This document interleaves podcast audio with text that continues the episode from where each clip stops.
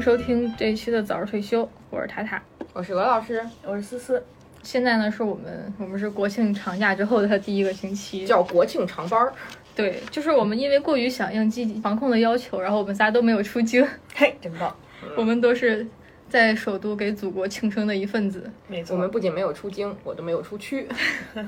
对，然后我们今天想聊的这个话题，其实也跟节假日有关系嘛，因为每次到了长假或者是小长假的时候，大家就想着说出去玩儿，然后出去旅行。但其实这几年的风向来看，就是出去旅行这个事情越来越变得具不有风险，对，而且不太不太可操作了。就是你以前出去玩，可能是你要说走就走，然后有个包就行了，有包有钱就行了。现在你除了有包有钱，还得有核酸证明，还得有健康宝，还得有绿码。而且保证自己不会被封在还外得面。能出京，所以说，就是我们今天其实想来聊一聊以前的旅行和现在的这两年的旅行有什么变化，然后大家这几年对于旅行的这个看法。赶紧看法也回，不敢说，咱们就是说回忆一下美好的旅行生活，赶紧对回忆回忆，不就是然隔几阵儿就回头给忘了。嗯，是，就是听听别人的旅游经历，好像我也去那个地方玩过了，我已经快要憋死了。那大家对旅行的定义是什么呢？是一定要你出去去一个陌生的地方，然后去一个陌生的城市这种吗？其实对于我来讲啊，我觉得那个分分几种啊，比如我，比如小的时候，你也没有条件，啊小城市也没有条件出去。啊嗯，我小时候基本上没有怎么旅游过，嗯，特别少旅游过。嗯、有的时候也是跟我爸一起，我爸出差的时候，但大部分时候都是去 北京，来北京吃个烤鸭呀，看个天文馆呀这种的，嗯、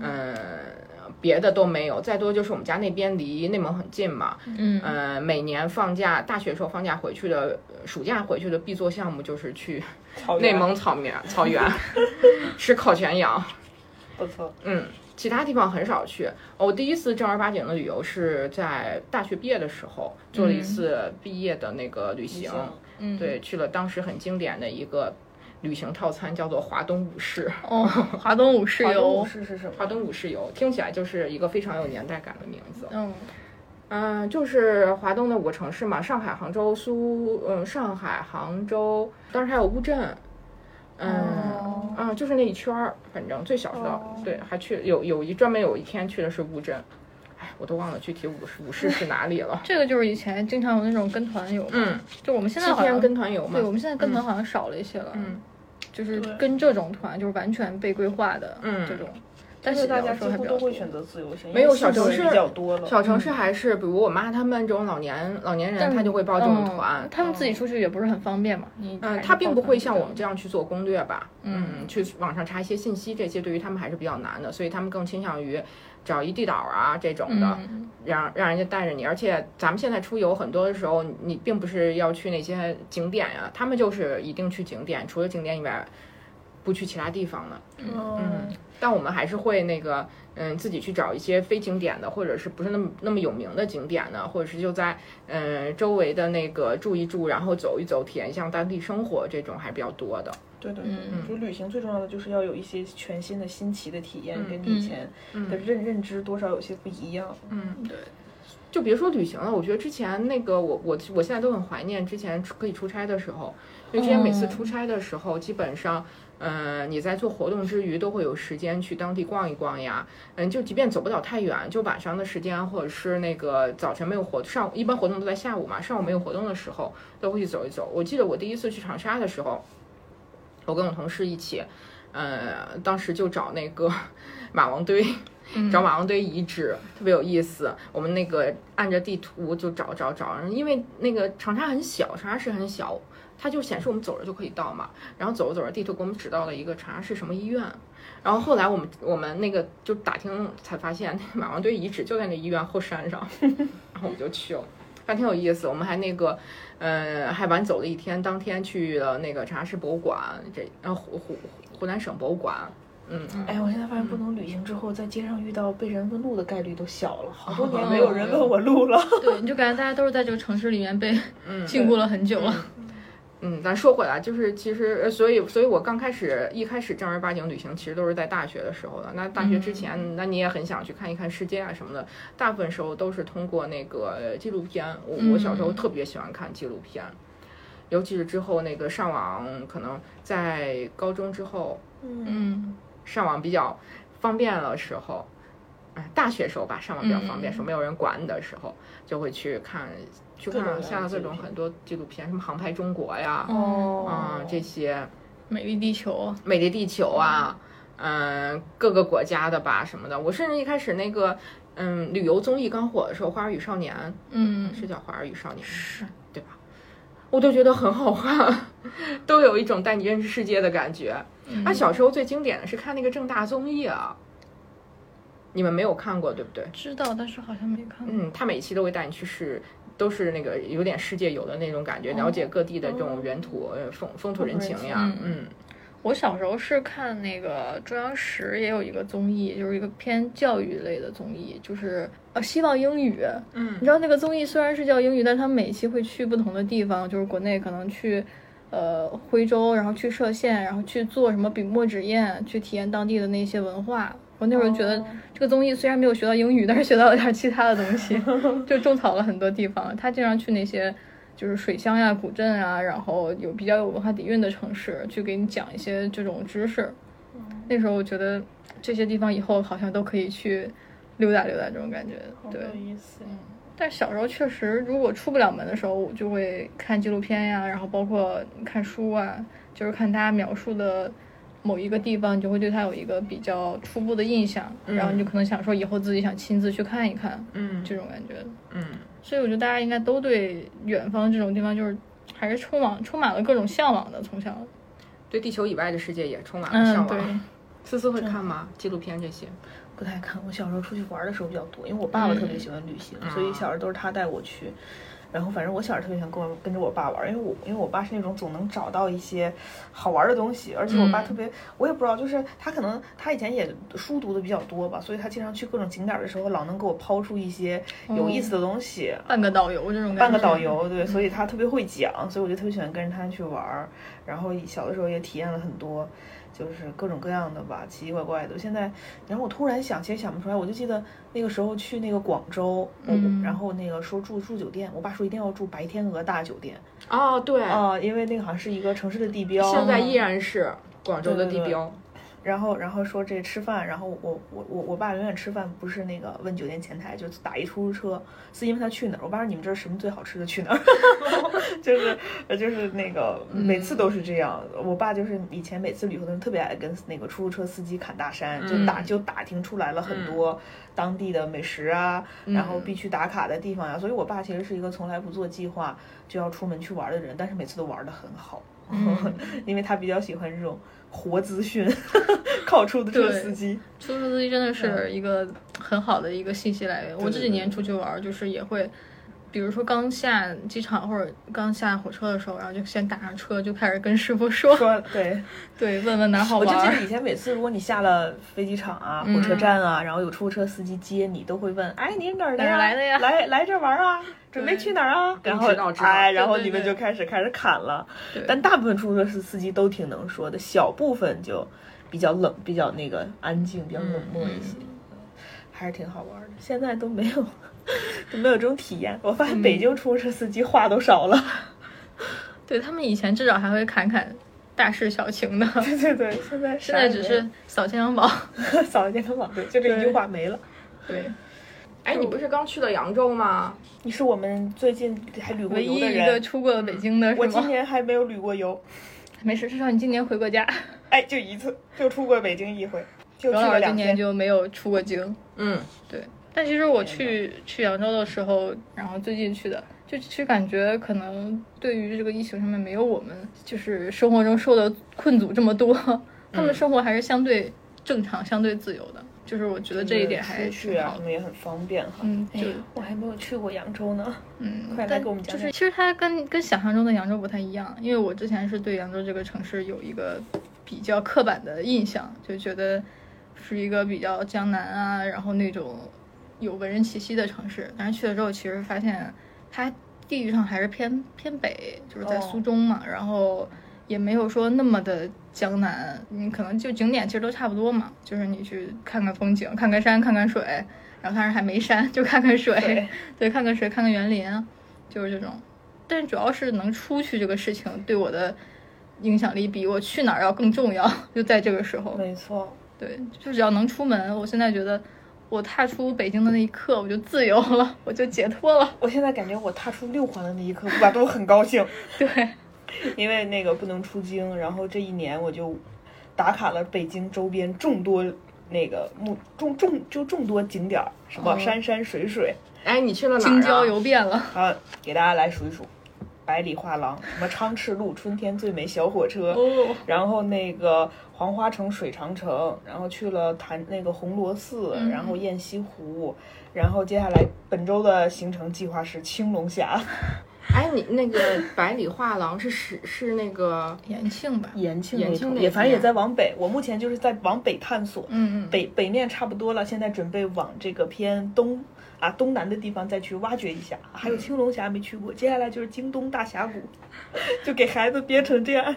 这个就是我们以前说，每次到节假日之前，大家都做攻略，说是十一去哪儿玩，五一去哪儿玩。然后现在就是十一不出京可以去哪儿玩，没错五一不出京可以去哪儿玩。百里画廊，我记得我在那个我以前上学的时候是在那个保定那边嘛，呃，之前有组织过和有效的联谊，然后就去了百里画廊。百里画廊，我觉得就是简单逛一逛，爬爬山啊，看看风景什么的。那个山我印象深刻，爬的贼累。就是很难爬。其实对我这种体力不好的人来说，我觉得就是去受罪的。嗯，为什么要爬山呢？所以对，就是就是风景固然好看，但是我觉得不是很适合这种，就是因为我第一个去了就去了百里画廊。你像我现在、啊，起码咱们周末说有一点锻炼，那百里画廊可能更轻松一些。第一次去的时候，我感觉我一直在看脚下的路， 周围感觉就是绿的。 就是被就是绿的迫被迫往前行。对对对对对，然后后来我们现在就是又组织了很多个朋友，反正大家也都不能出京，然后大家都买了露营的设备。我们十一的嗯时候是一起租了一个那种那种，就现在有那种可以租的场地，也有野、嗯野地嘛。但是大野地我们怕这个有十一黄鼠狼出行出的来 人也不是十一出行的人比较多，哦可能野地也会比较的热门。嗯，然后再一个停车什么的也没有规范化的管理，所以觉得比较担心嘛，所以我们还是去了一个那种就是规范化可以租的那种露营场地，哎，玩的很好，嗯哎，你就是去的哪儿啊？就是在在在通州那边儿，就要过了六环一点点，在一个什么村儿里，嗯然后就反正那边是一大片坟地，嗯， 然后对面它是一个空旷的那种地方，然后它做成了好几种营区，有那嗯种全是树的，然后有大也有大草原的形式，然后我们选了一个那个是有树的，然后就是只有可以我直接们开车过去，然后对车可对对，以停在就附近就。停在附近，就只有我们自己一个人，因为我们组织了很多人嘛，我们十多个人呢。嗯然后那个啊、我我我这边给大家准备了这个三明治啊、水果啊，然后泡面啊，然后我另外的朋友准备了烧烤和烤串儿，嗯然后还有人准备了钵钵鸡，然后还有人拿了零食，嗯然后我们就是一边吃一边聊天儿，然后后来又打麻将，然后又那个玩德州，反正就玩的很好。那一天就一整天就在这种大野地里面，然后我朋友还带了条狗狗。 哦嗯然后还跟还跟狗玩儿，就就很高兴，然后终于体验到了一种那种就是旅行的感觉，不一样的感觉。这就是我们疫情期间兴兴起的新的旅行，叫露对，营。就是露对营，，就我我当时也有跟朋友约说国庆的时嗯候去露营，然后我们说的是带猫去，但是我那个朋友是在河北，然后他在我们准备出行的两天哦前弹窗了，哈你怎么能约河北人一起露营呢？你就应该燕跟郊他们嘛，哦，哦，燕郊啊。 对呀、嗯但是比较不幸嘛，就是嗯能带猫吗？ 我在想这个问题，这猫猫岂不是会放很出去害，怕对上呀，升拴绳儿也不靠谱。我跟你讲靠谱，啊我拴着猫在小区里遛，它差点挣脱了，我一把我就把它把住了，可你们家猫比较圆润，都都能挣脱吗？能挣脱。就是我还买的是那种背心式的，穿的嗯我嗯感觉很紧哈。对，嗯但事实上，这个猫就跟能脱骨一样，就它突然往前冲，然后我不让它冲，往回一蹬，然后它顺着那个惯性，它往回一缩，哦你知它就出道来吗了？它就出来了。然后它那个一缩，它就要往前跑，就在这个时候，我一把我就给它摁住了。还好那个绳儿短，要绳长那样，我真摁不住它。朋友们，你还们好有反没应有快基础科学知识？猫是能够抓老鼠的，它拿那个胡子一衡量啊，那个它那只要那跟它胡子差不多宽，它就能够进去抓老鼠。啊，把胡子剪短。所以这个这猫很神奇的，你看着嗯系得挺紧，根本不靠谱。还好不没哦要去 带猫出门儿， 可能去了就没回来了。真是。接着说，你还有对然后那个五一，呃然后嗯这个、说起来那个黄花城、水长城很有意思。清明节的时候就想去，然后那会儿时候不有三天假嘛，嗯好嘛，结果我出发那天，好嘛，北京那个堵啊，就是那个时候不是刚好北京开始刚刚开始有一点闹疫情，然后也呼吁大家就是不要出京什么的。呃哦就，都去京郊是了的。对时，候咱们清明对假期回来不就封在家里了嘛？然后嗯，那个时候就是很多人都到北京周边游，然后那个黄花城，因为那个时候正好是桃花盛开的时候，所以很多人都想去看桃花。然后我嗯们就查了查，说这个黄花城、水长城啊，又有山又有水又有长城，还有桃花。我们心想，哎，这地儿好啊，说还能滑各种各样的什么这个那个的，就娱乐项嗯目也很多，我们就去了。然后就年轻人出行嘛，跟那。老年人就不一样，就是像我妈他们那个岁数，人嗯肯定就早上六点起床，七点出门啊，九嗯点到达目的地开始玩儿，玩到晚上七点啊就回扯家。咱们年轻人就是说先睡醒了为主，九点出门然后十点钟啊二呢点出门儿， 对我们十点钟开始去城里的各处接我的好朋友们啊，这个从东从通州，然后又接又接到海淀，接到海淀之后咱们就往北奔，哎，结果这个奔北的过程中就发现所有往北的高速都在堵车。后来我们说那怎么办呢？那咱们就咱们就起码开着，不能堵着呀，我们就开始走各种乡野小道，哎，在这个过程中还是很快乐的，看到了很多京郊那种农田啊什么的嗯没见过的景色。好嘛，结果就快到这个黄花城、水长城了。本来是四十分钟的路程，不堵车的情况下，我们开了两个小时。此时我们距离黄花城、水长城大概还有五公里，那五公里堵三十分钟都不止。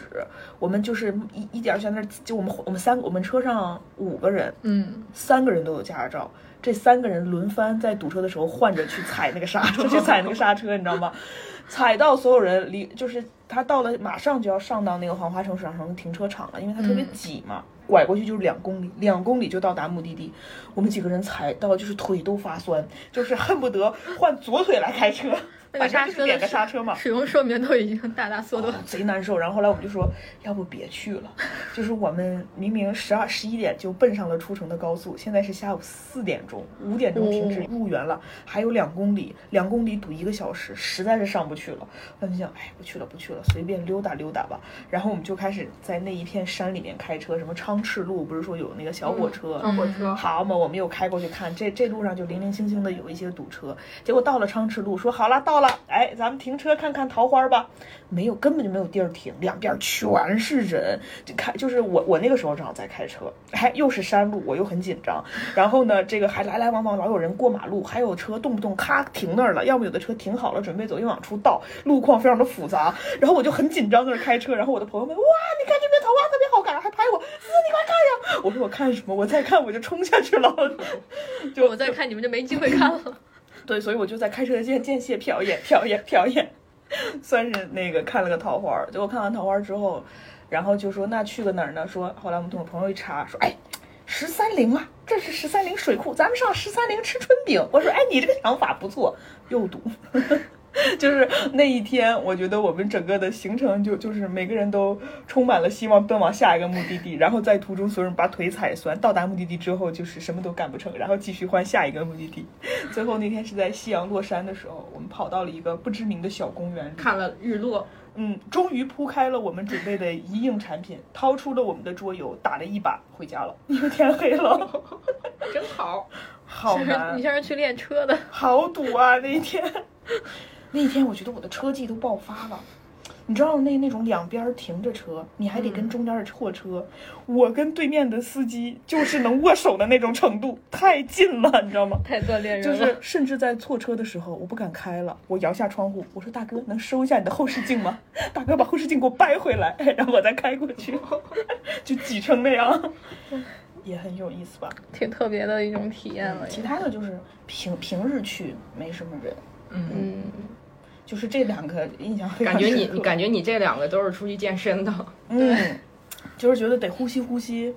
大自然新鲜空空气，主要每天在市里头嗯，看这些东西我都腻了，现在觉得就是还有哪儿没去过呢？气。我也是在找。我不是有小朋友嘛，然后那个小朋友就得去看一些去一些新鲜的地方，但他每天都得要出门嘛，哦，嗯。嗯，然后十一的时候，后来我就找到了。哎，我跟你说，十一的时候特别神，就是我本来是想要去前门带他去坐那个叮当车的，哦嗯就是六号的时我候知，道那个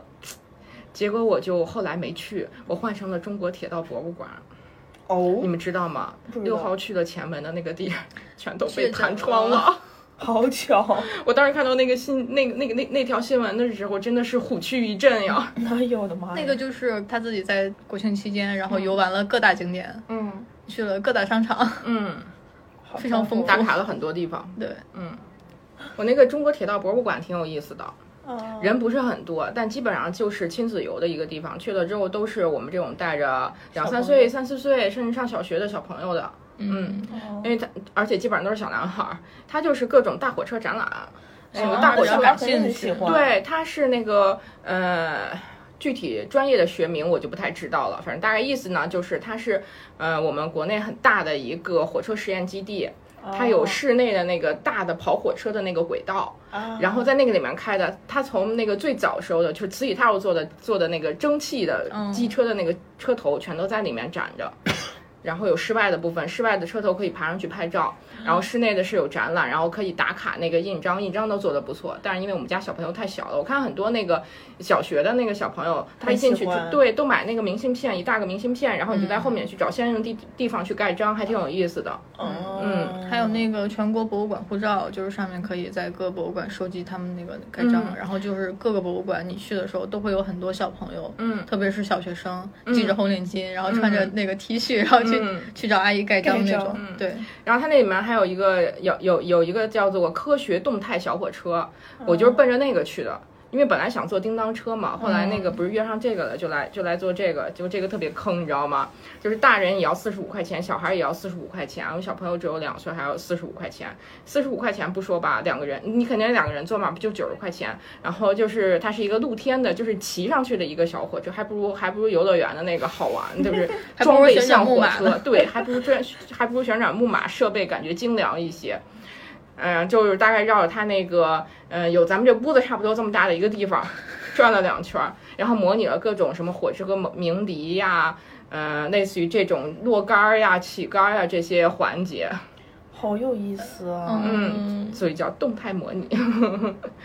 就是就是就是给这些小朋友弄的。嗯，其实我国庆的时候也想约那个博物馆来嗯着，但是国博的票我太是太多了二十九号还是三十号的时候，我打开看已经没有了。你二西我天二十真的二十五号的时候看就已经没有了，因为我想这些地方，我想这些地方肯定都会人特别多嘛，我就想打卡一些冷门的。我还想去那个地质博物馆，后来我看地质哦博物馆好像也有一个确诊去过，是吗？可以去那个自然博物馆，在天桥那边，那个里面都是一些生物标本什么的，那个还挺好的。那个铁道博物馆后面就是中国电影博物馆，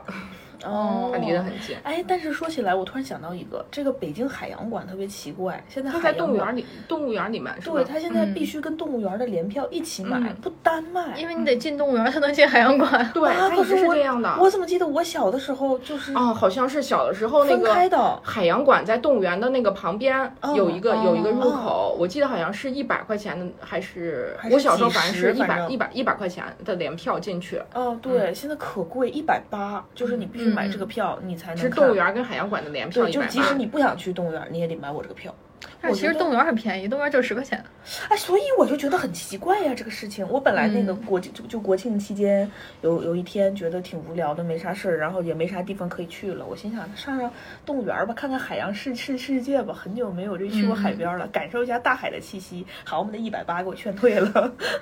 是的，它还挺贵的。嗯，觉得有点不太值。所以我现在就从那个小红书上面搜集了很多冷门的这种博物馆呀、寺庙哦呀、 嗯，这些地方，然后准备带小朋友去逛一逛，人又稍微少一些，还嗯可以去玩一玩。博物馆确实很亲子，就是嗯大家的那个亲子游都会去博物馆。嗯但是因为小，嗯，孩子太小的话，他还不太懂得这些，就得就得找这种像铁道博物馆这种有个什么动嗯态小互火动车的嗯对，有大车头的，他可以认爬识上的去嗯，对他知道这是什么东西的。那他肯定还是去动物园儿。不行，他害怕，哦，他害怕。可以去植物园。但是不懂没意思。哎，说起这个植物园儿，那个小火车，北京那个西郊线。哦，对，我是国庆前那个周末去了香山，因为我料定国庆期间香山绝对暴挤。哇，特别暴挤、嗯说那个出香山的那个，我看小红书上面有视频，出香山的那个地铁站都根本挪不动道。站不下人了。嗯，天哪！我就是前一周去的，因为我想着可能红了吧， 结果去了之后还没有，但现在是就应该爬了个山，还可以。我觉得香山的难度算是适中，嗯，比我小的时候印印象中要难爬一些了。 小小的时候感觉特有劲儿，我还记得我小时候我就去过，就小时候去过一次，很小上小嗯学的时候，都穿人字拖上下，轻轻松松，高兴的很。就是小时候什么都不哎怕，对，然后这次我在爬山的过程中也遇到了无数个小朋友，像我一样，啪往前跑，然后看他爸妈，妈妈你快一点呀！我现在已经不想去有山的地方了，太累太了。累哦了。那我觉得所有我之前的这些旅游的地方里面，我觉得最有意思的是去那个西藏，嗯，没去过，嗯，去拉萨，还是很很很有意思的。嗯嗯，就是当时是因为我老公在拉萨出差，然后正好又赶上了五一，所以我就在请了两天假，然后就去了。我还记得那个刚下了那个车时候，就之前人不是大家不都说去了那个西藏这些地方，嗯，就有高原反应嘛，嗯，之前就觉得不信邪，嗯，感就觉真我没觉得有我身强体壮，不会有。对，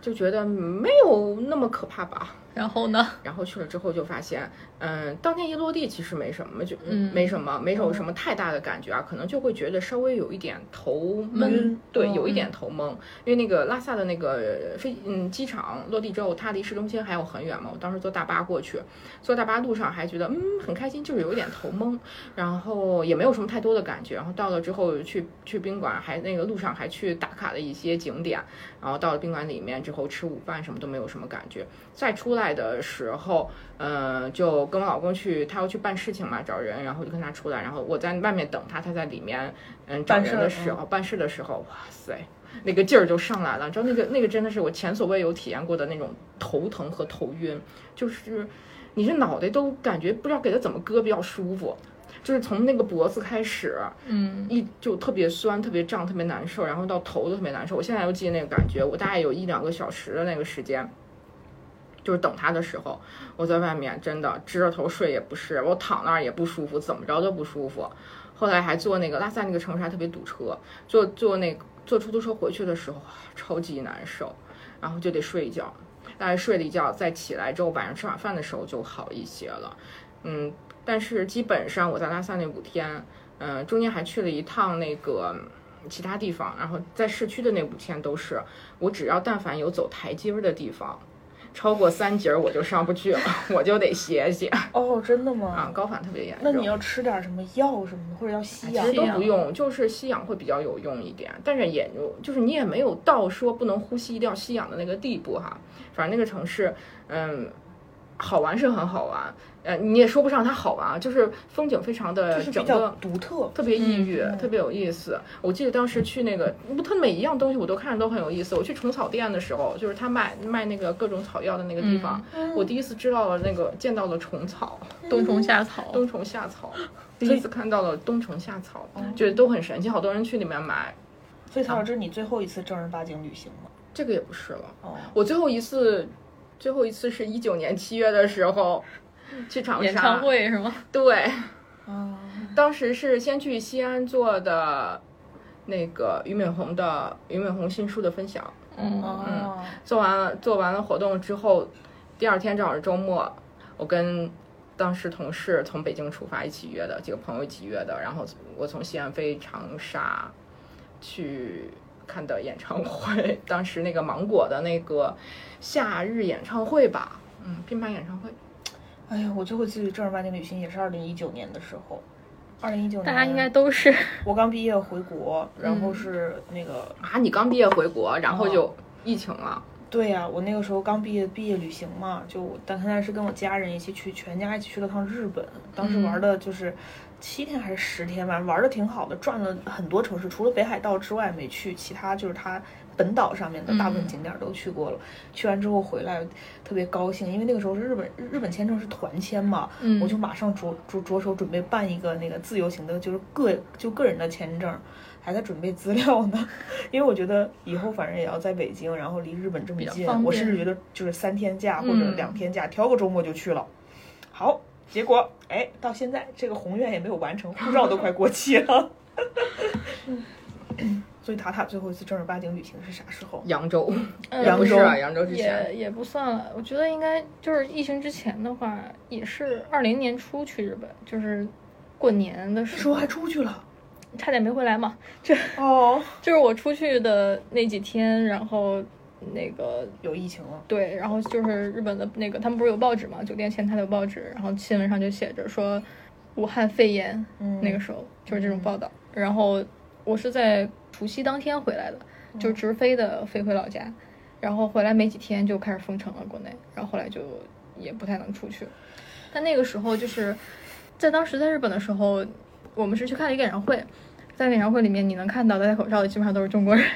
啊，因为大家那时候已经知道有疫情了，然后就开始比较自觉做的自去我防护，对，比较自觉去买口罩了。包括那个嗯我回家的时候，那天就是机场比我去之前突然间增设了好多卖口罩的店，就是感觉好像是有一些变化了。然后包括回来之后，直接彻底就对，去不所以了其了实当时我觉得这个东西就是会很快过去的，以为都跟对 SARS 一样，嗯，没想到 三年后了，但这个其实就是我们疫情之前嘛，其实疫情这几年就是可能偶尔多少也会有出去旅游的机会， 我基本都没有出去玩，你就没出去了，我就没出啊但去，你我可能一次都因没有为出去。家里面啊对是因为不我是小孩也小对，嗯，那我们这就就还好。我去年国庆的时候，其实有出去去长沙，嗯。去长我沙觉玩儿得之前，我去年真浪费了大好的机会。其实去年对特别去年真的去年很挺好好的去年还挺好的。去年我妈还去了，嗯，去了去了一次桂林，她还去了一次哦哪儿我忘了，反正她还出去了几趟。在去她不带孩子的时候，去年就是工作太忙太懒了。嗯，有的时候就是太懒了，嗯，一歇就歇住了。塔塔特别努力，只要一放假她就走，我知道一抓放住假能就走离的家机出走会。要向塔塔学习要。向塔塔学习。今对年就今年就有些困难了。嗯嗯，今年有一些太困难了。嗯，其实有的时候出不了门，反而更想去说看一看旅行文学啊，就是以这种看文学的方式，然后来弥补自己想出门的这种心情吧。我嗯记得之前罗老师有说过那个刘子超，对刘子超的一些作品，嗯，就你读他的作品是因为觉得他他写的内容是你比较向往吗？还是怎么？嗯，其实不太一样，就是我最早的时候看这些旅行文学或者是旅行笔记，纯属就是觉得想要去看一看，嗯、其他的世其其他的地方呀，然后风土人情这些历史文化的部分，嗯，比如说很早的时候看那个琳达的一个系列一一个系列的那个笔记，旅行笔记，它这其实叫旅行笔记了。嗯比如说带一本书去巴黎呀、然后他写那个嗯，整个巴黎的历史文化，根据他旅行的这个整个过程去记录到一个地方，然后他背后的一些历史文化的部分，嗯，反正当时又觉得很好玩，带一本书然后出去出去嗯出去玩这件事情，嗯，然后后来那个看到刘子超的这本会不太一样，他那一套书会不太一样一点，当然对，先开始看的是那个。写中亚的那一本《失落的卫星》嘛，嗯哦，嗯，不太一样的地方就在于说，嗯，他会更侧重于写当地人的这个嗯生活现状，嗯嗯，透射出历史的部分其实会相对少一些，或者不是刻意在讲历史的这个部分。就像他自己说的，他会到一个地方之后，会进小酒馆，嗯，坐在那里，然后和他碰到的人去搭讪、去聊天，然后他把这些部分记录下来。他在里面写到了很多很有意思的人，我记得有一个印象比较深的一个小男，一个一个一个，好像是在中亚哪个国家忘记了，嗯，反正也是在这本书里的。他遇到一个一个小男孩，可能是十几岁吧，而学中文学得很好，然后他他就说他想要去中国，想要去出去旅出去旅行，嗯，想要在中国生活，或者是在在在中国去找工作呀什么的，就想要走出去嘛。嗯嗯，我觉得他后面有一句话是说：“哥，我要走出去。” 反正很有意思。嗯，后来那个这本书不就出版了嘛？嗯出版之后有很多人，那个他这本书比较畅销，后来很多人看到了。然后后来是这个小孩儿真的，他申请了国内中国的那个学校交交流换学生交换生。嗯然后当时面试的时候，正好面试官看过刘子超的这本书，哦这很有意思好巧，就是很有意思的事情。嗯，他在里面写到了很多这种这种人，然后通过这些人去透射出，嗯，通过这些人的故事去透射出这些中亚国家的历史的部分吧，差不多是。而且他还挺有意思的，他找的这些，比如说写中亚的这一本，然后他的第一本是那个讲的是中欧国家，嗯嗯，然后再到它再往前有一本《东亚季风》，讲的是东南亚国家，他找这些国家都是有很沧桑的历史的，分分合合的，嗯，里面的人。每一个人往上追溯他祖上的生活、祖祖上的这个经历的时候，都是有很多从这个国家到那个国家再到那个国家的一些经历，所以都是很有很有很有故事的一些人，反正就很好玩。嗯，所以这个开始我还想，我说我没读过啥旅行文学呀，说着说着想起来，就是好多年前的一本书叫《背包十年》。嗯哦，去新疆的那个，啊，他是一个背包客，然后他就嗯比较记鼻祖记的录一了部，嗯对对对对，他这十年当当时看完之后特别的羡慕，嗯然后那本书也不知道是怎么买回来的，就自己买的，啊，觉得好有意思。然后看完之后，甚至上高中的时候还遇到了一个就玩的还不错的朋友，然嗯后两个人还商量着说，哎，咱们以后去骑行西西藏吧。我嗯甚至整个高一还为此做过准备，就是在锻炼 身体。啊，是吗？ 对，但是后来因为这个种种原因吧，不了了之了。对，就感觉小时候好像看过很多这种去新疆、去西藏的文字，然后就对嗯那种什么三幺八国道呀，就是各种对对对。各种那种最美路线特别向往，就因是为说，那个时候这种的比较少嘛，然后嗯突然有人在书里写了之后，然后就是好像掀起了一股热潮。那个时候对徒步西藏啊，什么骑行西藏啊，都很火都很火。嗯，结结果这二年那个网红，你知道那个吗？就是徒步去西藏，结果下下下了直播之后就上车，哦，有人爆雷嘛？嗯，就是纯为了拍短视频。对对，纯为了博眼球。短视频这个我倒是有一个关注的，就是那个五十岁的阿姨，啊，我知道嗯他。嗯对，就是我觉得她那个生活还，嗯，怎么说呢？就反正我觉得还挺喜欢她的那个状态的，近几年兴起的不还有那个房车旅行？对，那个感觉都是那个卖房车的拍的广告，但是就小红书上我关注了几个，有一个是抖音上面，从他刚开始准备出发几百人的时候我就刷，几百个粉丝我就刷到他了，嗯，然后一直关注，但是后来好像他们又不走了，就走完一圈之后不知道因为什么就断更了，不更新了。然后另外一个小红书上的是带两只猫，嗯，然后我我关注他是因为他拍他带他的猫在雪山，猫在雪地里那种 特别威严的行走，就是拍的很好，然后后来关注了他带着两只猫去旅行，还挺有意思的。哎，说到这个，我在小红书上面也关注了很多那个，就是他们就是本身就是在外，就是在国外的这些人，他在上面发的做的一些更新，嗯、有几个还挺好玩的，有一个是那个你们应该都有刷到过“干净又卫生哦”刘墉的那个，嗯嗯然后他每次在他在印度嘛，嗯他好像最近已经回国了，我看到在上海了。 ，ID 已经变了。 ID 已经变到上海了，对他，他新发的视频也是在上海了，嗯就会去尝试一些 那个干看起来净的美食，干净的美食，对，还挺有意思的。然后顺着它，我就发现了很多，我就刷了很多什么在泰国的吃各种美食，各各各种那个干净的美食，哦嗯，街边美食很有意思的这些。然后还有一个是一对九零后的小情侣，嗯，叫什么大头小头，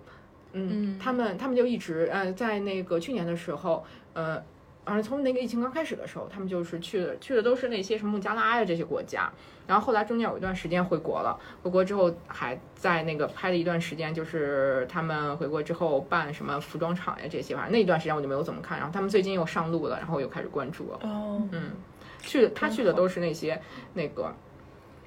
非常小的这些国家， 我不知道为什么都找都找这样的线，他们很有意思，拍都非常日常，然后看到很多嗯之前在纪录片上面刷不到的一些非常日常的片段。或者是比较冷门的国家和城市，嗯，这种我刷的最多的应该就是在冰岛，说起这个来，我前两天有个朋友回国，他是在瑞典读书，嗯，然后因为他完全没有受到这个口罩的影响，嗯，然后呢，在瑞典去了很多地方，回来之后跟我拿着他的手机相册讲他这几年的经历，好羡慕。他其中讲到冰岛有一个那种拿冰垒成的酒店，嗯，然后整个酒店房间所有的设施都是冰块儿做的，嗯但是就是它铺在那种那叫什么人啊，就就是过去那因纽种特因纽特人，反正就是那种过去原原始人吧，他们就睡就睡在那种。麋鹿毯子上，麋鹿嗯就是给圣诞老人驮车的那个鹿的鹿皮，他跟我说超暖和，我当时整个人就是啊，真的吗？小时候对冰岛的印象都是一个个小冰屋，对，而他给我讲极昼和极夜，我说嗯真能睡得着嗯觉吗？他说你能睡着，但是你好像自然而然的，你的身体就很亢奋，就是比平时的那个睡眠要少一些。嗯，然后就强迫自己睡觉，因为九因为九十点外面还是大白天，你只能把窗帘拉起来。嗯，但是小小时候会有那种就是那种彩页的书，然后就是什么一生一定要去的一百个景点，啊一对定要对嗯去的多少个城市那种，啊嗯然后你就会总在那里面刷到很多北欧国家，然后要去看极光，对对对要去看这个看那个，当时就觉得就是都是。就是离自己很遥远的一些那个其他的事，其他尤其是的，极光。嗯，但是说据说极光有辐射，这这倒没听说过但。是宇宙辐射每天我们都接受。对我们也我们现在随时随地都有辐甚射，至待在这个屋里，WiFi 就在对你辐射，对，关掉它，极光咱还怕什么？ 就是还好咱公司网封了，什么鬼？ 辐射还少点儿我。这叫正话反说。好的。